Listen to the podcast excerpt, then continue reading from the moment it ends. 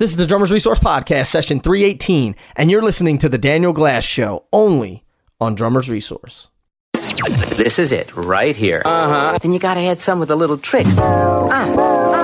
You'll be swinging. Uh-huh. Right. It's The Daniel Glass Show on Drummer's Resource, offering a deeper look into Daniel's unique take on music, drumming, and life. Philosophy, motivation, musical deconstructions, and conversations with influential voices in the music industry. Hey everybody, how you doing? I want to welcome you to episode 7. And we are going to be talking in this episode about one of my favorite subjects, jazz. But the reason I am titling this episode the way that I am is because jazz is not everyone's favorite subject. In fact, a lot of people hate jazz. A lot of musicians hate jazz. A lot of listeners hate jazz.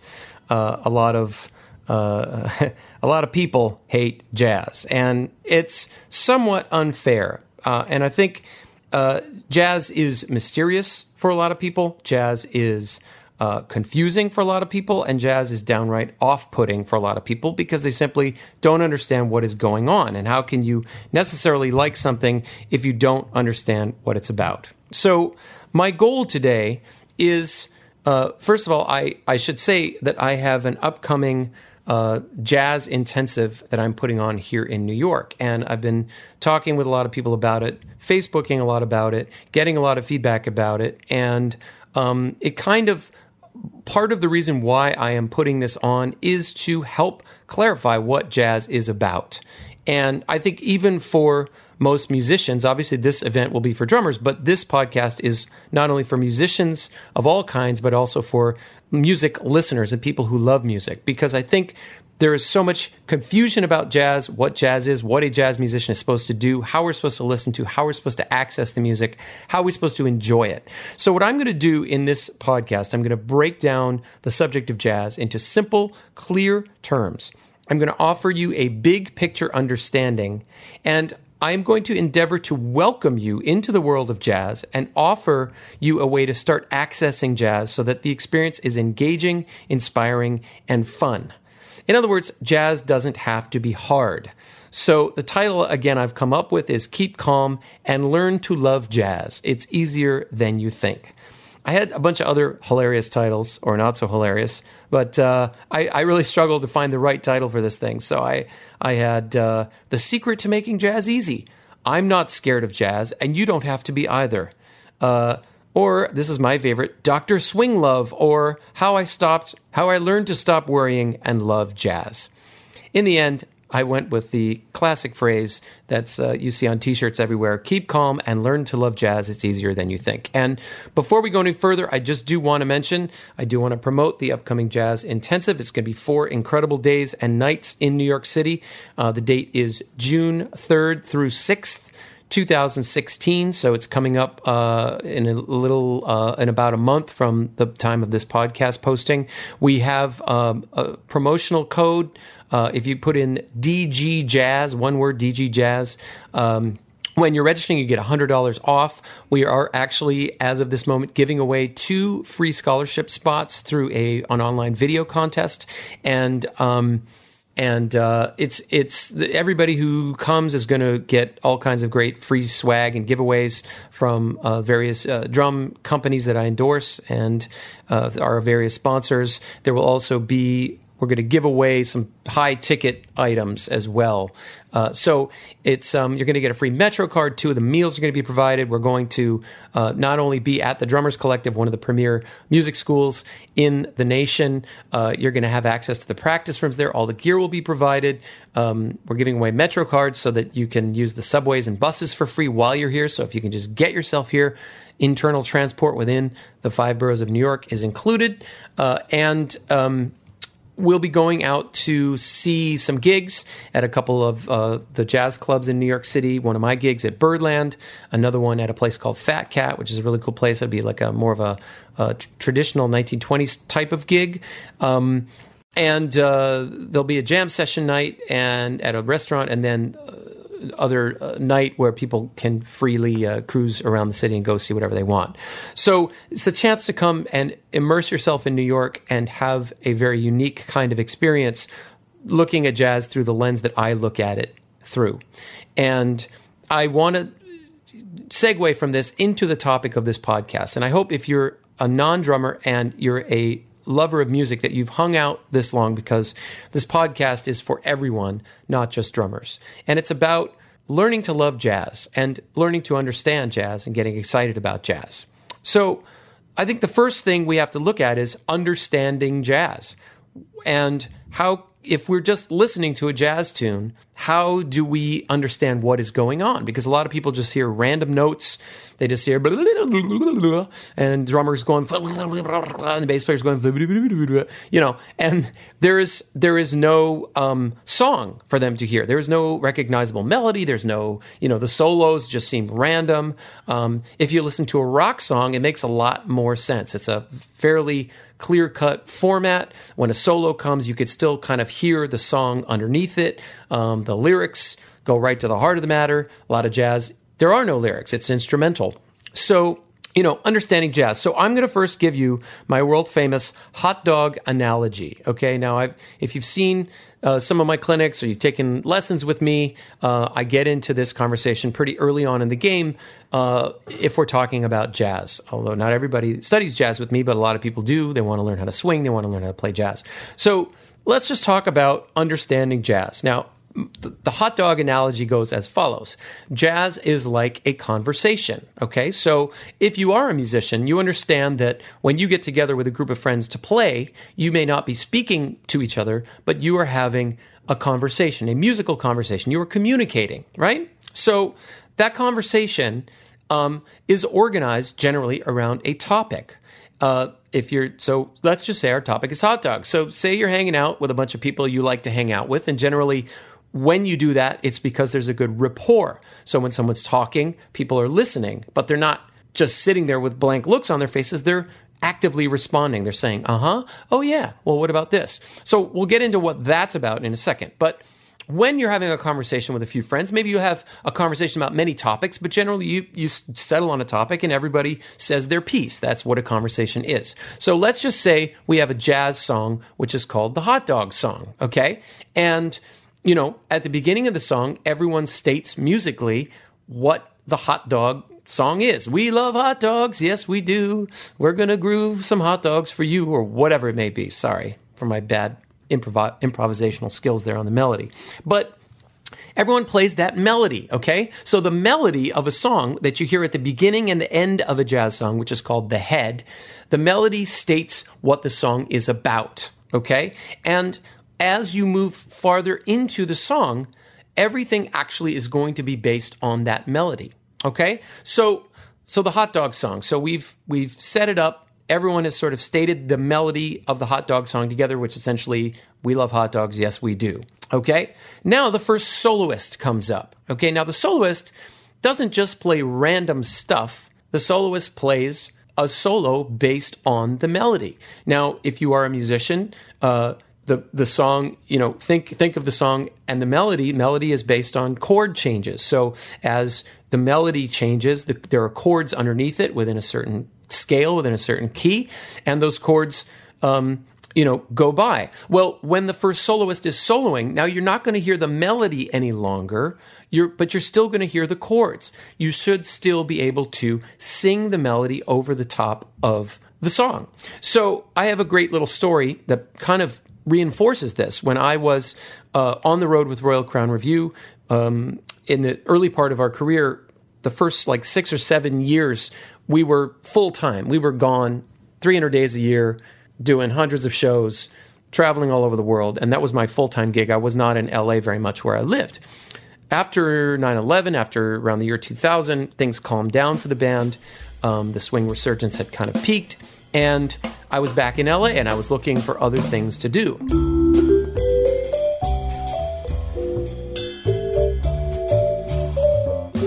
So I got into a trio with a really excellent vibraphonist named Eldad Tarmu, who's out here actually in the New York area, still playing his vibes.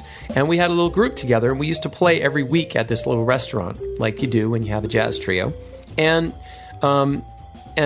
I was struggling, you know, he was throwing a lot of material at me and I didn't really know what to play or how to play it. It was rough for me. And he said, look, let's make this simple. We're a trio. Imagine that there is a fourth member of our band. Let's say he's a guitar player, and he's sitting right next to you, this imaginary fourth member, and he is playing the melody. And he plays the melody over and over and over and over again. Okay? So, if the melody of the song is Happy Birthday to You, you know, he's going to play that melody over and over again, with each time you go through the form of the song, what we call the form of the song, and each time you go through the form, it's called taking a chorus. So if a soloist takes three choruses, then essentially what's going on is that they're playing three times through the melody of Happy Birthday or the melody of the hot dog song, okay? Now let's go back to the hot dog song. And so what I'm saying is, you as a listener, when you listen to that soloist, if you know the melody of the hot dog song, you can sing it right over what the soloist is doing, and you'll be able to follow right along. And eventually, the more that you learn melodies, just like in rock and roll, you know, you buy a new album, put it on the new album, first time you hear it, you don't know the songs. After you listen to it a few times, if you like the sound of it, now you start to get the songs in your head, you start to learn the songs. So if you bought, say, an album of Thelonious Monk tunes, and I picked Thelonious Monk because he has great, easy-to-remember melodies that really stick with you. They're a little weird and offbeat, but they're actually very memorable.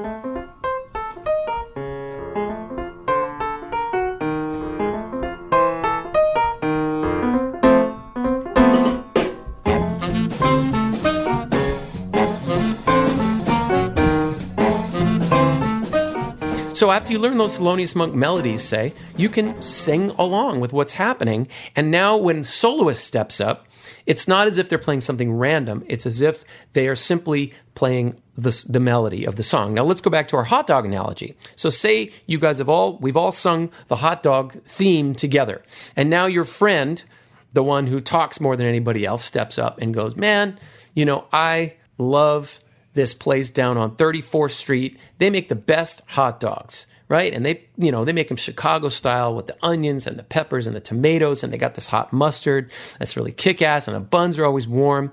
Now, when you have a conversation and one person is giving their opinion about the subject, you don't just sit there blankly, right? You respond, okay? Everyone in the group responds in their own way. Some people are quiet. Maybe they just nod their head. Some people are louder. They try to interrupt. Some people just go, uh-huh, oh yeah, I get it. Oh, that's cool, right? So what we call the people who are responding to the soloist, we call what they are doing, we call that comping, which is short for accompaniment, okay? Now, when you are comping, you do not just play random stuff. Okay, you don't just play whatever comes to your mind. You are still playing along with that imaginary member of the band who is playing the melody over and over and over again. So you converse with that melody. Your ideas are based around that melody, okay? Now, the soloist, they're doing the same thing. So just as in the conversation, the first person to talk speaks about hot dogs, well, this person, the first soloist to solo, speaks about the melody. And so they are riffing off of the melody. And that is why when you listen to a jazz song, you should just be able to hear that melody in the solo they're playing. You should be able to hear the melody go by in the chords that are happening. You should be able to sing the melody along yourself once you familiarize yourself with the melody. So in jazz, everything is based around the melody of the tune, the head. Now, I should say that there are some kinds of jazz, like, you know, more avant-garde jazz, where, you know, that is not followed. But in most cases, most sort of traditional straight-ahead jazz, big band jazz, 1920s jazz, it may all sound a little different, but it is designed around the same idea that we all pick a melody, we all play that melody together, and then everybody gets to have a conversation about it. Now, what's beautiful about what's going on in a jazz band is that the musicians have a lot of freedom in order to fulfill this task. Okay, so in a rock song, for example, the drummer is generally very focused on a groove, a pattern, and they stick to that pattern. Maybe there's a verse pattern, then they change the pattern in the chorus. Same thing with the bass player. And it's very focused and it's very repetitive. And you have a very kind of strict way that you do the song. And there might be a section for a solo where one person solos, but there is not as much interaction and there is not as much improvisational freedom. And this is how jazz developed, which is that, you know, musicians said, hey, I want to be able to yes, we have the structure of a song, but I want to be able to freely express myself over that. And each time we play the song, I want to be able to do it in a different way, as long as I'm following these basic ground rules of everything is based off the melody. Okay? So that's another thing about jazz that's fantastic, is that it gives the musicians freedom. Now, with freedom, like everything else, with every other kind of freedom comes responsibility. So, you know, let's talk about number of choruses. A lot of times you may listen to jazz and you just go, God, that guy just keeps going on and on forever. And I'm not moved by what he's doing. I don't feel that he is saying anything to me. This is similar in our hot dog conversation to a friend that, say, just talks and says nothing. We all have friends like that, you know, where they just start blathering on about something and you just want to shut it down. On the other hand, we have other friends where you love for them to talk because they always have something interesting to say. They always have an unusual perspective about whatever the conversation is. And that's why you're drawn to them. That's why you like to hang out with them, because they have something cool to say about what you're talking about. So a good musician is that kind of friend. And if you listen, they build what they're saying. So again, another analogy, a Shakespearean soliloquy, right? Or in a movie, a long passage where somebody has a monologue, you know, and that person pulls you in. And they may be talking for 2, 3, 4, 5 minutes as part of this monologue, but the more that you listen to what they say, the more you're drawn in, the less conscious you are of the world around you, and you disappear into what they are saying. That is what a good jazz musician, a good jazz soloist, should do, not only for the rest of the band, but for the listener as well. So if you know the melody of the song, you can start to learn how the soloist will build their melodic ideas. And they may take 2 or 3 choruses through the form, and by the end, you are incredibly moved, right? Now, let's go back to the relationship of the soloist and the person who is doing the comping, the accompanist. So a lot of times drummers in particular get frustrated because they feel that generally they're the accompanist, right? Drummers don't get to take solos as much as, say, a sax player, a piano player, or a guitar player. And so they may feel like they're in a position where all they are there to do is to support the soloist. Well, that couldn't be farther from the truth, okay? In other words, let's go back to the hot dog conversation. If you're talking and your friend goes, yeah, you know, I'm glad you mentioned that because there's this other place down on the other side of town, Joe's on, you know, 3rd Avenue, and they don't do the Chicago thing, but their Red Hots are like spicy and they're amazing. Okay? Now he's just interjected something. The soloist still has the floor, but the soloist now goes, oh, Red Hots. Well, I got to tell you about this experience I had with Red Hots back at the ballpark at Fenway back in, you know, 97. And it was the most amazing hot dogs, but they made me sick to my stomach. Or who knows what they might say. But the point is the person who was comping just affected where the soloist went. Through their response, they were able to guide the soloist. So it is incumbent on the soloist not simply to look at the other members of the band as their servant, who are simply there to make them look good.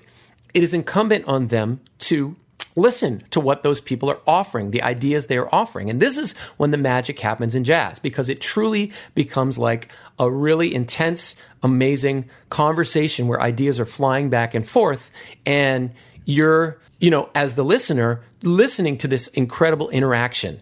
And in that case, it's a bunch of smart people who, what they are saying, in the case of a good jazz song, good jazz musicians, it's what you're listening to is a sophisticated conversation about something that's very interesting, about something that has an ebb and a flow to it, and really transports you somewhere, just like any other kind of good art can do.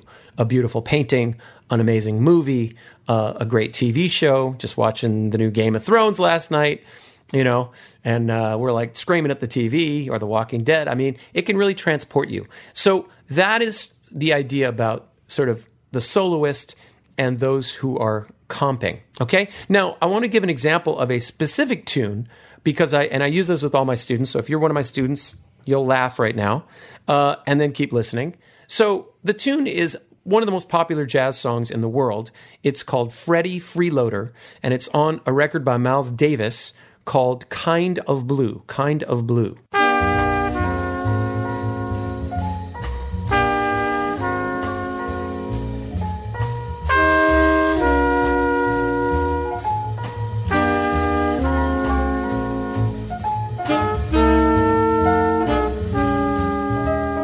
Now, this record, Kind of Blue, is probably the most famous jazz record. It's certainly, I think, the best-selling jazz album of all time. And therefore, I use it as an example because most people have it or they've heard of it. Freddie Freeloader is the second song on Kind of Blue. And it's a simple song. It doesn't have a complicated form. It's what we call a blues, a 12-bar blues. And everybody in the world has heard a 12-bar blues, you know, a typical Stevie Ray Vaughan type of song or a Muddy Waters song, but everybody knows a blues. You know, da na na na na, oh, I woke up this morning, da na na na na, na na na na na, na na na na na, and then da na na na na. You know, so it's the 1-4-5 blues progression. Anyway, when you listen to Freddie Freeloader, it will sound familiar to you, the movement of the chords. And the melody on Freddie Freeloader is very simple. What's amazing about Freddie Freeloader is the band. The band that Miles Davis assembled when making this record. And it's one of the reasons why this album is so popular, okay? Now, here's the great example of having, you know, a group of amazing conversationalists and accompanists together in one place because what they create is just incredible. So the song Freddie Freeloader, like I said, it's a simple song, and it's a very simple palette, a simple canvas upon which each of these artists can lay their thing, can put down their ideas about the subject. Now, Freddie Freeloader, I don't really know what that's about. There's a couple of albums. There's a couple of books out about the album Kind of Blue, and maybe in the show notes I'll put a link to one of those, where they interview the guys who had been on the session. But it's an interesting title, and I think it helps if we want to know what jazz is about and how to better play it, that we go out and find out a little more about what it might be about. So, hey, we got Wikipedia. We can wiki Freddie Freeloader, and I'm not going to do it right now, but I suggest that you go do it. But, you know, I think the title refers to somebody who was hanging out on the jazz scene at that time who was maybe a freeloader of some kind or another, or maybe he was on the drug scene. There's a lot of drugs going around, and he was something to do with that. I don't really know. I don't really have the exact answer. But if you go and find out these things, sometimes it helps to make the song clearer. For example, another example, The Girl from Ipanema, right? So it's tall and thin and young and lovely, the girl from Ipanema. This is a famous bossa nova by Stan Getz and Joao Gilberto. Astrud Gilberto, Joao Gilberto's wife, sings the songs. Stan Getz plays the saxophone. Joao Gilberto is the guitar player. The song is written by Jobim, the most famous Brazilian bossa nova composer, right? And it's this cool bossa nova thing. And if you listen to the lyrics, it's about Ipanema Beach, a girl walking on Ipanema Beach. And of course, at the beginning, it sounds like, oh, well, great, it's about a beautiful girl on a beach, and I'm admiring her walk by. But then you get to the bridge of the song, and the bridge of the song talks about how actually very sad and lonely the gentleman is, or the voice of the person is who's singing that song, because this beautiful girl just walks past him every day, and he's just sitting there. She looks straight ahead, not at me, and that's the end of the bridge. So it's a bittersweet song. And now if you know and you're familiar with the lyrics, when you listen to the song, although it sounds sort of dreamy and that bossa nova thing going on, the bridge is sort of, you know, has this darker side to it. Aha! So the soloists, if they understand that, can put more into their solo. They can be thinking about that when they get to that section of the song. So learning the melody, learning the lyrics, if there are lyrics, or understanding, doing a Wikipedia of the title, all of these things are going to help us to understand more about jazz. And if you're interested in jazz and learning to access it, like I said, a place I would recommend starting, get Miles Davis Kind of Blue. And when you do, Wikipedia it. Check it out. Learn about it. All right, now back to the idea of the conversation in Freddie Freeloader. Miles Davis was legendary for assembling many different bands through his career of sort of disparate personalities, people that you wouldn't think would mesh very well. He was great at finding young talent. I mean, so many people from, you know, 1949, when his first album Birth of the Cool came out, all the way until he died in the early 90s, he was fostering amazing talent. And this particular era, he's got some unbelievable people. The most famous, probably, sideman on this album, in addition to Miles, who's playing trumpet, of course, is John Coltrane. A lot of people have heard that name. Famous tenor sax player. There's also Cannonball Adderley on alto sax, which is a smaller and a slightly higher pitch saxophone than the tenor. And then on piano, you had a guy named Wynton Kelly. On bass was a guy named Paul Chambers. And on drums, a guy named Jimmy Cobb, who is still alive, still performing here in New York, and is the last remaining member from this album, Kind of Blue, still living. And I just to drop a note, I got to see Jimmy Cobb with his Kind of Blue project, actually perform the whole album at the Smoke Jazz Club here in New York a couple years ago, and it was amazing to see Jimmy, because I've taught this song and taught this album so much over the years. To actually see the man who played it live play it live was amazing. Blew my mind. It was a great moment. I may have a little video of that too, and I might throw that up on the show notes page. Ha ha. So good reason to go to the show notes page, guys. There's lots of cool stuff there.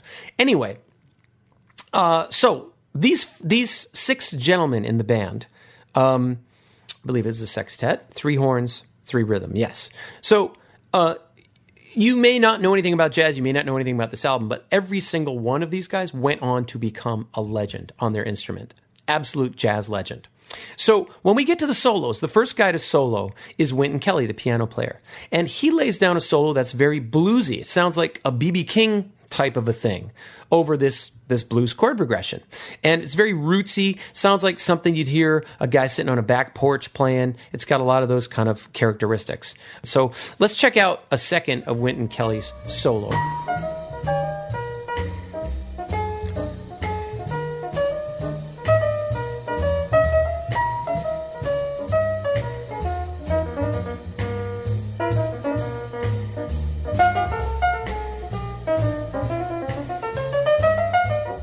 All right, so you hear kind of the bluesy nature of that. Now, next up is Miles Davis. Now, Miles' approach is very different than Wynton Kelly. And what he has to say on this song is, I like to call it like a Monet watercolor.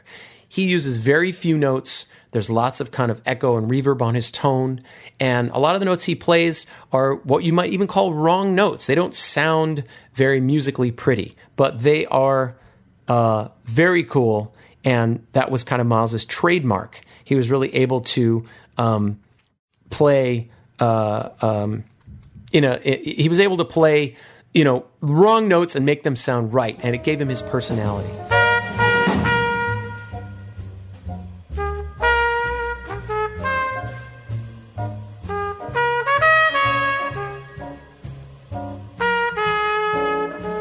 So different personalities. These two guys have said something different about this subject of Freddie Freeloader.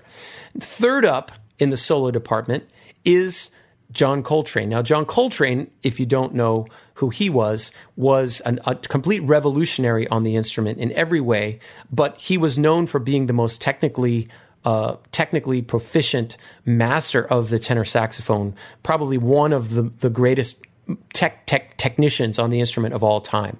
And the solo he lays down, I like to call him the mad scientist. So you go from the kind of the back porch blues guy to the mad scientist, and he's playing stuff that's pretty out. And I mean, you could hardly recognize that it's a blues. It's hard to tap your foot to his solo, but that's where jazz was headed. He was stretching the boundaries of what jazz could be, and he gets pretty avant-garde with it. But at the same time, the runs he's putting together, if you really listen to it, it's unbelievable. And it was unlike anything that was out there. And it was very controversial for its time. People thought it was noise, you know, and a lot of people still think it's noise today, but it was saying something unique in his voice, okay?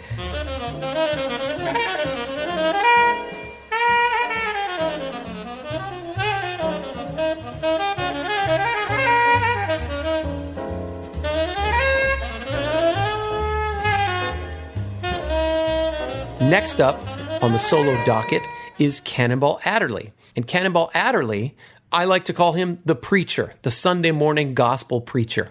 So if any of you are familiar with Ella Fitzgerald, every time she opened her mouth, she's a great legendary jazz singer, just joy would come out, just pure joy, happiness, make me happy. Every time I hear Ella sing, it just is this ebullience and this pure just happiness. And that's what I always associate with Ella. Cannonball's solo on Freddie Freeloader is a lot like that. You imagine this kind of big guy with this little horn. You know, his name was Cannonball because he was rotund, and he has this little alto saxophone. So it's a big guy with a little horn, and he's just like, you know, a preacher on a Sunday morning. He's got a lot of chops. He's talking fast, but you feel the joy in what he's singing, and through his horn, you feel the joy of what he's saying. He's lifting you up.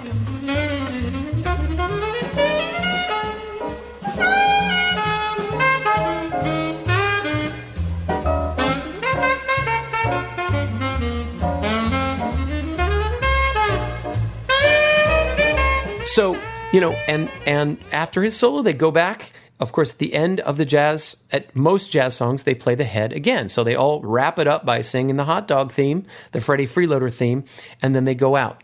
So as you listen to this song, Freddie Freeloader, I want you to listen to the interaction between the musicians. What is happening with the rhythm section, the guys who are doing the comping?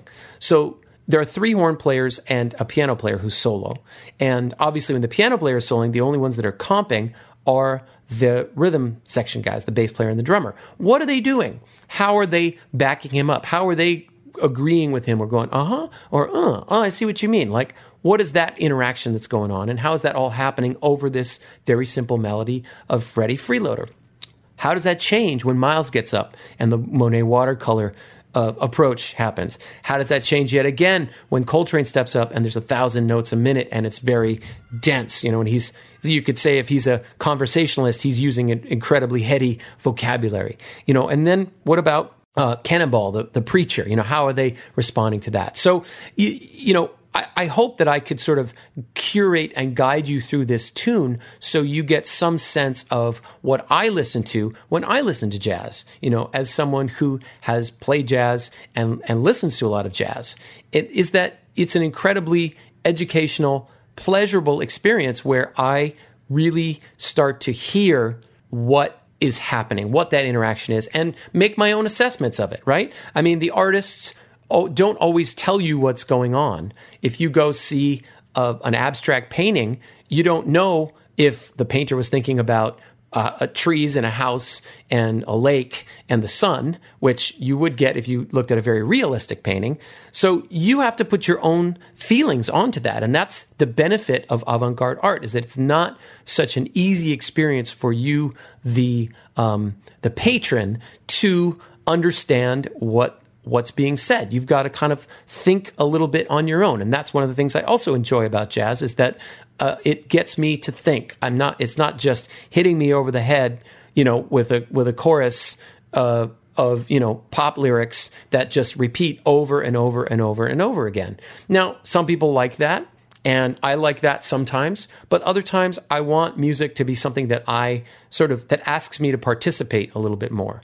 Now, let's talk about different eras of jazz, because I think, you know, the role of history is very important here. Jazz has been around for a long time, okay?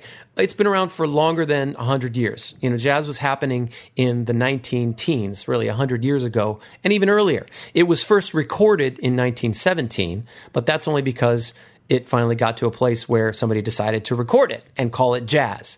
Recording technology was not very good in 1917, so the first quote-unquote recorded jazz record, the band, which was called the Original Dixieland Jazz Band, and by the way, they had jazz in their name, so suddenly it was like, okay, you guys play jazz, even though people had been playing the music, now suddenly people were putting it in the title of their name.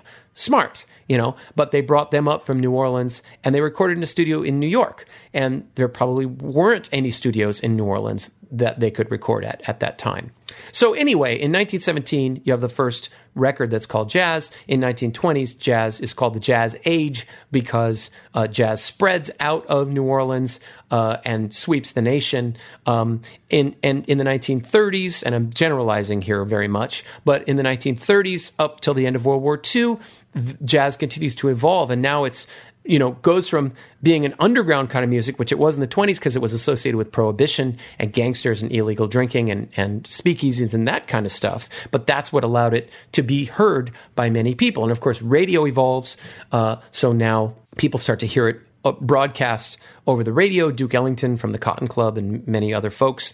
As technology improves, the ability to get the sound of jazz out there increases. And then you go into the 30s, and as the Depression is happening, and we lead up to World War II, jazz, the sort of the biggest vehicle for that jazz at this point is that it is the big band era, is what we call the big band era, where now, you know, large groups, 17-piece bands and larger, and some smaller, are the ones that are bringing the word of jazz to popular culture. Now, the reason I mention all this, and it is a very, very basic history, but is that prior to 1945, jazz music was not considered avant-garde music. It was not considered something that you would sit down and listen to in a concert hall.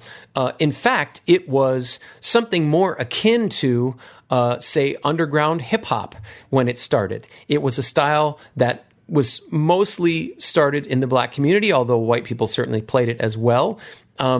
And, you know, that's a whole nother conversation, the black-white part of jazz. But it certainly jazz and the feel of jazz comes from a combination of European sort of structures, meaning European notes, European song forms, European instruments, and African-American interpretation. Because obviously when Africans were brought here as slaves and were not able to participate in society, they were not able to, when they were brought, you know, all of their everything that they had, their culture, their language, their music, their instruments were stripped away from them, and they were forced to take on European instruments and culture and language and music and all of that.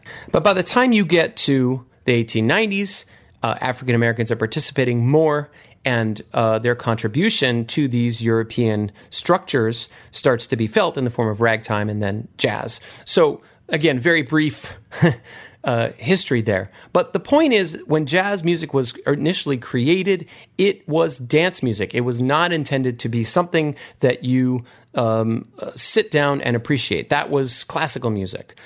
It was dance music. It was pop music. It was something like I said, hip hop or punk rock at the beginning, where young people were into it. And it was not approved of by the general public in any way, shape, or form. It was black music, and therefore it was, you know, something that was not acceptable to upstanding citizens, et cetera, et cetera.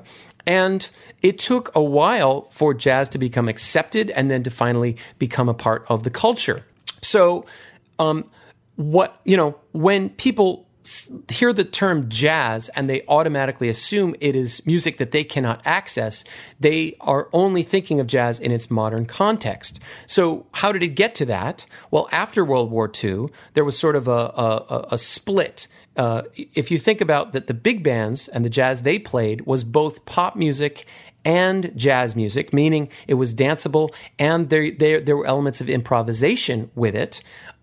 Those two aspects broke into pieces, and bebop was birthed by African American musicians in Harlem, and there were practical reasons for that. Practical being that they were tired of just using jazz for the purposes of commercial purposes to play for dancers. They wanted to really break out and take the whole improvisational aspect of it and the harmonic aspect and the soloing aspect to new places.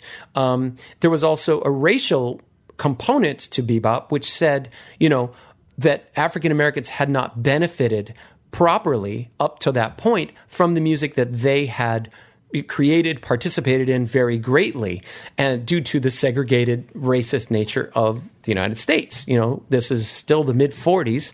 Our country was very segregated, very racist. And the white groups that had played jazz, whether, you know, you want to fight about who invented it, the white groups participated, had benefited from the popularity of jazz, the rise in popularity, more than the black groups had in general. They were able to have better opportunities to record, better opportunities to tour. You know, black groups couldn't go to the South, or it was very dangerous for them to go play down there. The famous story about Duke Ellington with he would rent out a couple of Pullman Porter cars and have an engine just take them down when he would go to the South. And the band would get out of the cars. They lived in the cars. They dined in the cars. They would get out, go to their show, do their show, where they probably had to come in through the service entrance, you know, and get back on the train and go to the next town. So they didn't have to deal with hotels or restaurants or any of the segregated racist stuff that a lot of other musicians had to when they traveled in the South. So bebop was an attempt to establish something that could not be co-opted, and also that no longer needed to rely on a dance beat. Okay, now bebop turned into what we call straight-ahead jazz. It became much more of an art form. It definitely codified jazz as an American art form, similar to classical music. But what that led to is people stopped dancing to it, and the musicians stopped trying to make it an entertaining and danceable show. That's fine, because it took it into some really cool artistic directions that you wouldn't have been able to go if you were still focused on having a dance beat.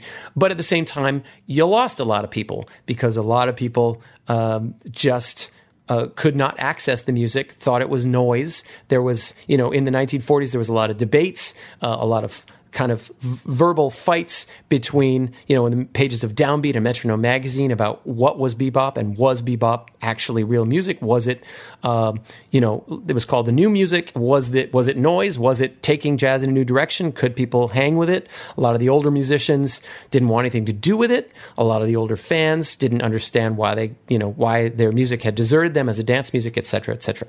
So when we think of jazz today, what we think of as jazz is the jazz that has come out of this tradition that was started by bebop. And of course, the other piece of that puzzle is what's called rhythm and blues, which I've talked about a little bit on the podcast, where it was still the same configuration as a big band, just a smaller version of that. But the music that they played was much more, had a danceable beat called a shuffle. The song stayed in a more of a blues configuration, a simpler progression, simpler melodies, and it was still a pop music idea meant for the masses that you could dance to. And that tradition evolved into rock and roll and soul and funk and all of the kinds of pop music that we have today in general. So it's interesting, and I bring up all this history because I want listeners who maybe don't understand jazz to understand that if you want to access jazz, go back, find some earlier sounding music, maybe from the 1940s, some of that big band stuff. You'll be able to understand it more in the context as you would of pop music today. Or go to some of the albums from the 1950s, like Kind of Blue, like a Thelonious Monk compilation record, where there are melodies that more easily fit into your concept of what a song you might listen to would be about. So if that makes sense, I hope that makes sense. And of course, there are lots of video DVD type compilations out there. There's the Ken Burns series, of course. I have a DVD called From Ragtime to Rock, which looks at 100 years of the evolution of American popular music. And these sort of organize the most important artists of every era. So that would be another great resource for you, or these would be great resources if you're interested in some of these eras to figure out where do I start? Who do I start with? Now, I want to address one more thing, and that is sort of the role of the jazz musician, okay? And this part maybe goes out to musicians, but I think if you're into music, you'll appreciate what I'm about to say. The role of the jazz musician is often misunderstood, I should say, in the way that it's taught and what the expectation is for the student. You know, these days, most people learn jazz not just by getting together in the garage with a bunch of guys and playing their favorite songs, like you maybe would rock and roll. Jazz has sort of been marginalized now. You don't hear jazz everywhere. You don't learn jazz in school very much. So if you're interested in jazz, somehow you got into it, and then generally you go study it with somebody. So you go to a private teacher, and then maybe you go to school, you go to college for it, or you study it in some way. Now, when it is taught in a school setting, what happens is that the studies become very focused on the technical aspects of jazz. And that only makes sense because so much of jazz has been about, of the last 40 years, has been about pushing the boundaries, technically speaking.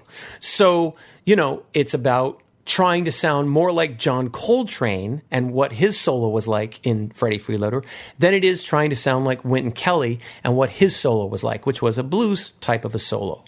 And you certainly learn about blues when you're studying jazz. But what ends up happening is you end up practicing a lot of technical stuff. So if you're, and the reason you do that is so that you can become a really good soloist. And, so if you're a sax player, you're going to practice different scales, different chords. You're going to learn about different chord progressions. You're going to practice variations and all that. And you're going to, there are a lot of variations. It's an enormous kind of, the great thing about jazz when you're learning it is you realize that you could spend the rest of your life studying jazz and you would never, quote unquote, get there. That it's an endless source of study, which I think any good thing in this world should be. You shouldn't ever be able to just sort of get to the end of what you're studying. We should all theoretically be students for life, pursue what we are interested in. But, the issue is that the focus on technique becomes much too heavily stressed, and the focus on the music and the role of the musician in the music and that idea of a conversation is not stressed enough. Now, I know a lot of drummers listen to this podcast. How this relates with drummers is we end up worrying about what the four limbs do, right? So, we've got a bass drum, a snare drum, a hi-hat with our foot, and a ride cymbal. Each limb is doing something different. And generally, we get sort of a repetitive pattern going on the ride cymbal, which goes ding, ding, da ding, ding, da ding, ding, da ding. And against that, we put hi-hat on 2 and 4, ding, check, da ding, check, da ding. And then we do different things with our bass drum and our snare drum. And we play a lot of different melodic ideas that are supposed to be the things that we do when we comp, that accentuate the melody of the song. But the problem is we don't learn the songs. We just look at pages and pages of exercises, getting our arms and legs to do coordinated things, stuff in a coordinated fashion. We call that in the world of drumming limb independence. And the problem with that is that when we get up on the bandstand to play with other musicians and play jazz, we don't even care what the melody of the song is, and we don't care what, the song is about, and we're not paying any attention to what the other musicians are supposed to be paying attention to. We are only obsessed with, all right, now I'm going to play that cool, thing with my arms and legs, and now I'm going to do this cool thing, and man, yeah, I just practiced this all day today, so I'm going to throw that in for good measure. And what ends up happening is we end up living in another world from the rest of the band. We are doing essentially math problems, and everybody else is trying to play that song. They're trying to have that conversation. So it would be like if everyone's having a conversation about hot dogs, and you're in the middle of that conversation and you're, reciting the square root of pi while everyone else is trying to talk about hot dogs. Everyone would tell you, get the hell out of here. Either talk about what we want to talk about or get the hell out. So this is a huge problem, especially for drummers. Now, this problem can also come up for other kinds of instrumentalists who are working on their soloing chops all the time, because again, they are not paying attention to the melody of the song. They're thinking about, here's that cool, figure that I can throw in there. Here's that altered fifth, thing. And, they're thinking about what they did in the practice room, and they're also not addressing the song. And they simply think that they could take chorus after chorus after chorus, and that they're going to say something interesting by throwing out essentially what are exercises. So, to me, what I'm going to do in this jazz intensive is I'm going to approach things from several different angles. And we're going to start with just the idea of pulse, this idea of 4 quarter notes to the beat. If we take that jazz ride pattern, ding, ding, da, ding, ding, da, ding, we can break that down to just 4 quarter notes, ding, ding, ding, ding, ding. And I have a whole... if you guys know about Drumeo, I just recently started teaching as a satellite instructor on Drumeo, and you can go to, is a free seminar I did on Drumeo called The Evolution of Timekeeping. If you just go to YouTube and punch in Daniel Glass, Drumeo, Evolution of Timekeeping, you'll find it. It's about an hour long, and I do a bunch of playing, but I talk about this idea in the history of pulse and why it's so important for drummers to understand that before they start adding in anything else. And this goes back to the idea that music is dance music. And if we're not making people dance as drummers, then everything that we add on top of that is relatively meaningless. In other words, if you can really swing quarter notes on a ride cymbal, you know, you could go sit in at a jam session with a bunch of jazz guys and they'd be very happy with you. And they'd say, hey man, come back next week. On the other hand, if you went in and tried to do all this between your hands and feet and play all this complicated stuff, but there was no element of swing there, there was no four quarter notes driving forward, then they're going to say, thank you, next. And you'll wonder why you spent all that time practicing when, you know, when they just kicked you off the bandstand. So drummers, and this is for you drummers, having a bunch of stuff going on with your hands and feet, coordination exercises out of books, does not make you a jazz drummer. Sorry, it makes you somebody who can play a lot of exercises out of books. Similarly, you sax players, if you can play a lot of altered runs on your horn, that you don't get any bonus prize for that. That doesn't automatically mean you graduate to being a good jazz musician or that anybody is going to want to play jazz with you or you're going to say anything when you play jazz. You know, instead, you're going to be part of the problem, which is, and not just sax players, but all jazz musicians are going to be part of the problem, which is that they are not connecting with the people who are trying to find a song in there. If you were not playing the song, then you're not making jazz. You're not playing jazz. So, to go back to how we're going to approach this at the Jazz Intensive, we're going to talk about technique for sure, and we're going to start with that quarter note pulse by itself, establish some concepts there. We're going to talk about history and evolution, and each day we're going to spend an hour going through an era of jazz. So I'm basically just going to go up through the bebop era, because in 4 days I could sort of outline the history, but it's important to know the history when you're approaching songs. For example, you know, there's a big repertoire, and that's another element we're going to talk about is repertoire.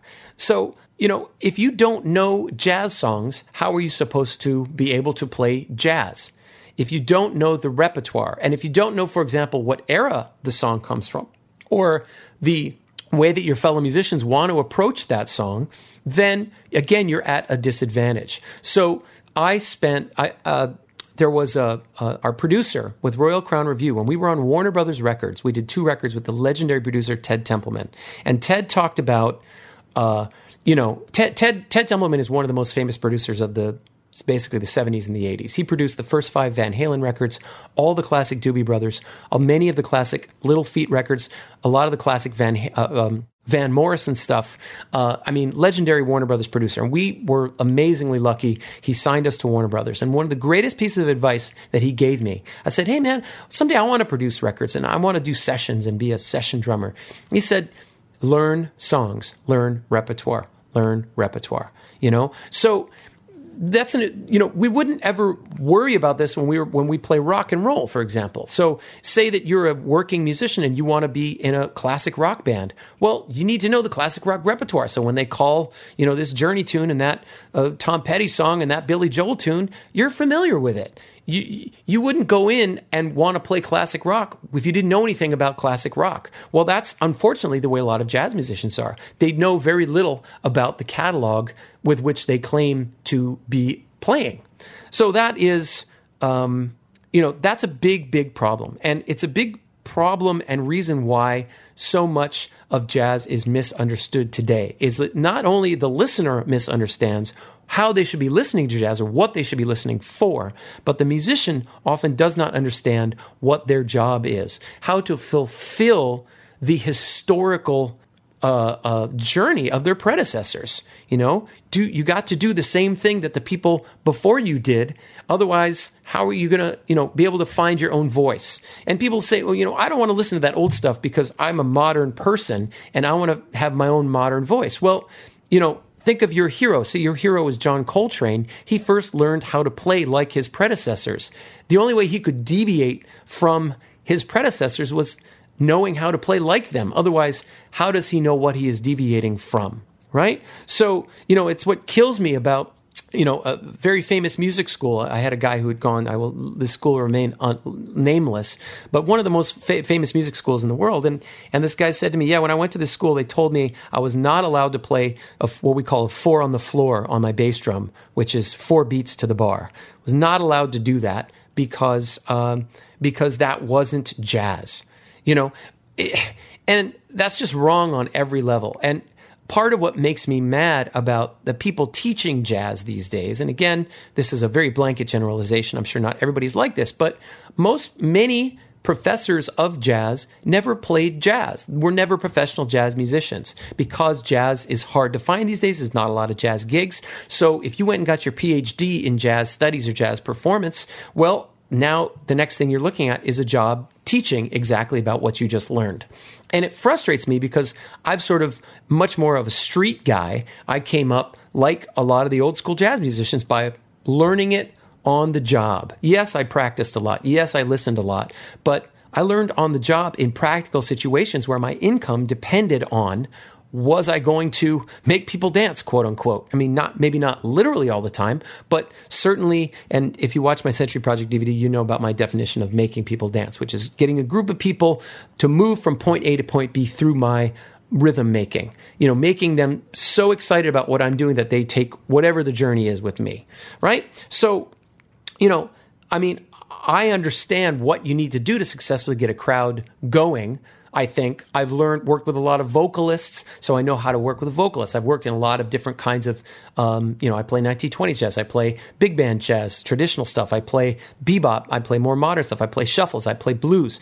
I've been doing it for a long time, so certainly experience is a part of it, but it makes me crazy when I hear that some professor at some high-level music school telling his students that they shouldn't play 4 beats to the bar because that's not jazz. That was jazz up until the time of bebop. And even if you look at great bebop players of yesteryear and today, most of them are playing some kind of light 4, even if it's almost like they're just pressing that beater ball onto the head without actually making a sound.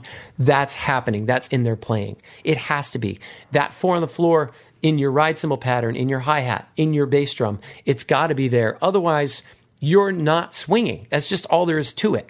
And guess what? A lot of people that come out of music schools today don't swing. They don't know how to swing. They don't know what swing even is. They don't understand where it comes from because there's been this break.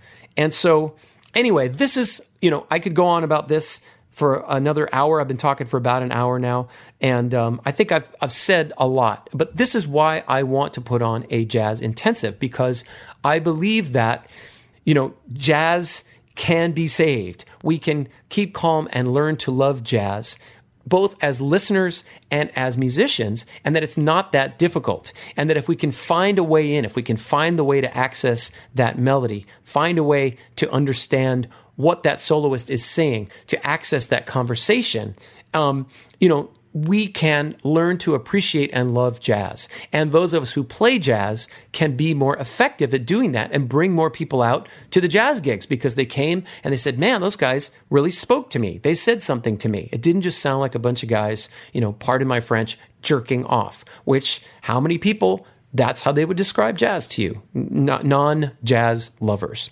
Right? So hopefully I've made a strong case for this. Again, I would like to point out that the Daniel Glass New York Jazz Intensive, the 2016 New York Jazz Intensive, will be happening June 3rd through the 6th at the Collective School of Music here in New York City. I encourage you to go to my website and go to the clinic/intensives tab. There's a tab for it. There's a video in there where I'm walking around the Collective. There's another one where I'm at Birdland. We're going to go all over New York and have a great experience. So I hope you can join us. And if you're listening to this after June 3rd through 6th, I apologize. But hey, that's part of a podcast, is to let people know what I got cooking.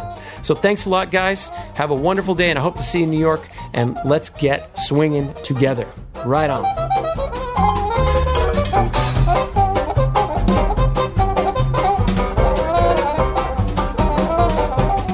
Thanks so much for listening to the Daniel Glass Podcast. If you like what you heard, please make sure to follow me on Facebook at Daniel Glass Drummer Author Educator. And please make sure to jump over to iTunes and give us a rating on this podcast. Whether you liked it, whether you hated it, 1 star or 5 stars, every rating truly helps. Let those funny people smile. How can there be a virgin isle? Dig-a-dig-a-doo, dig-a-doo-doo. Dig-a-dig-a-doo, dig-a-doo.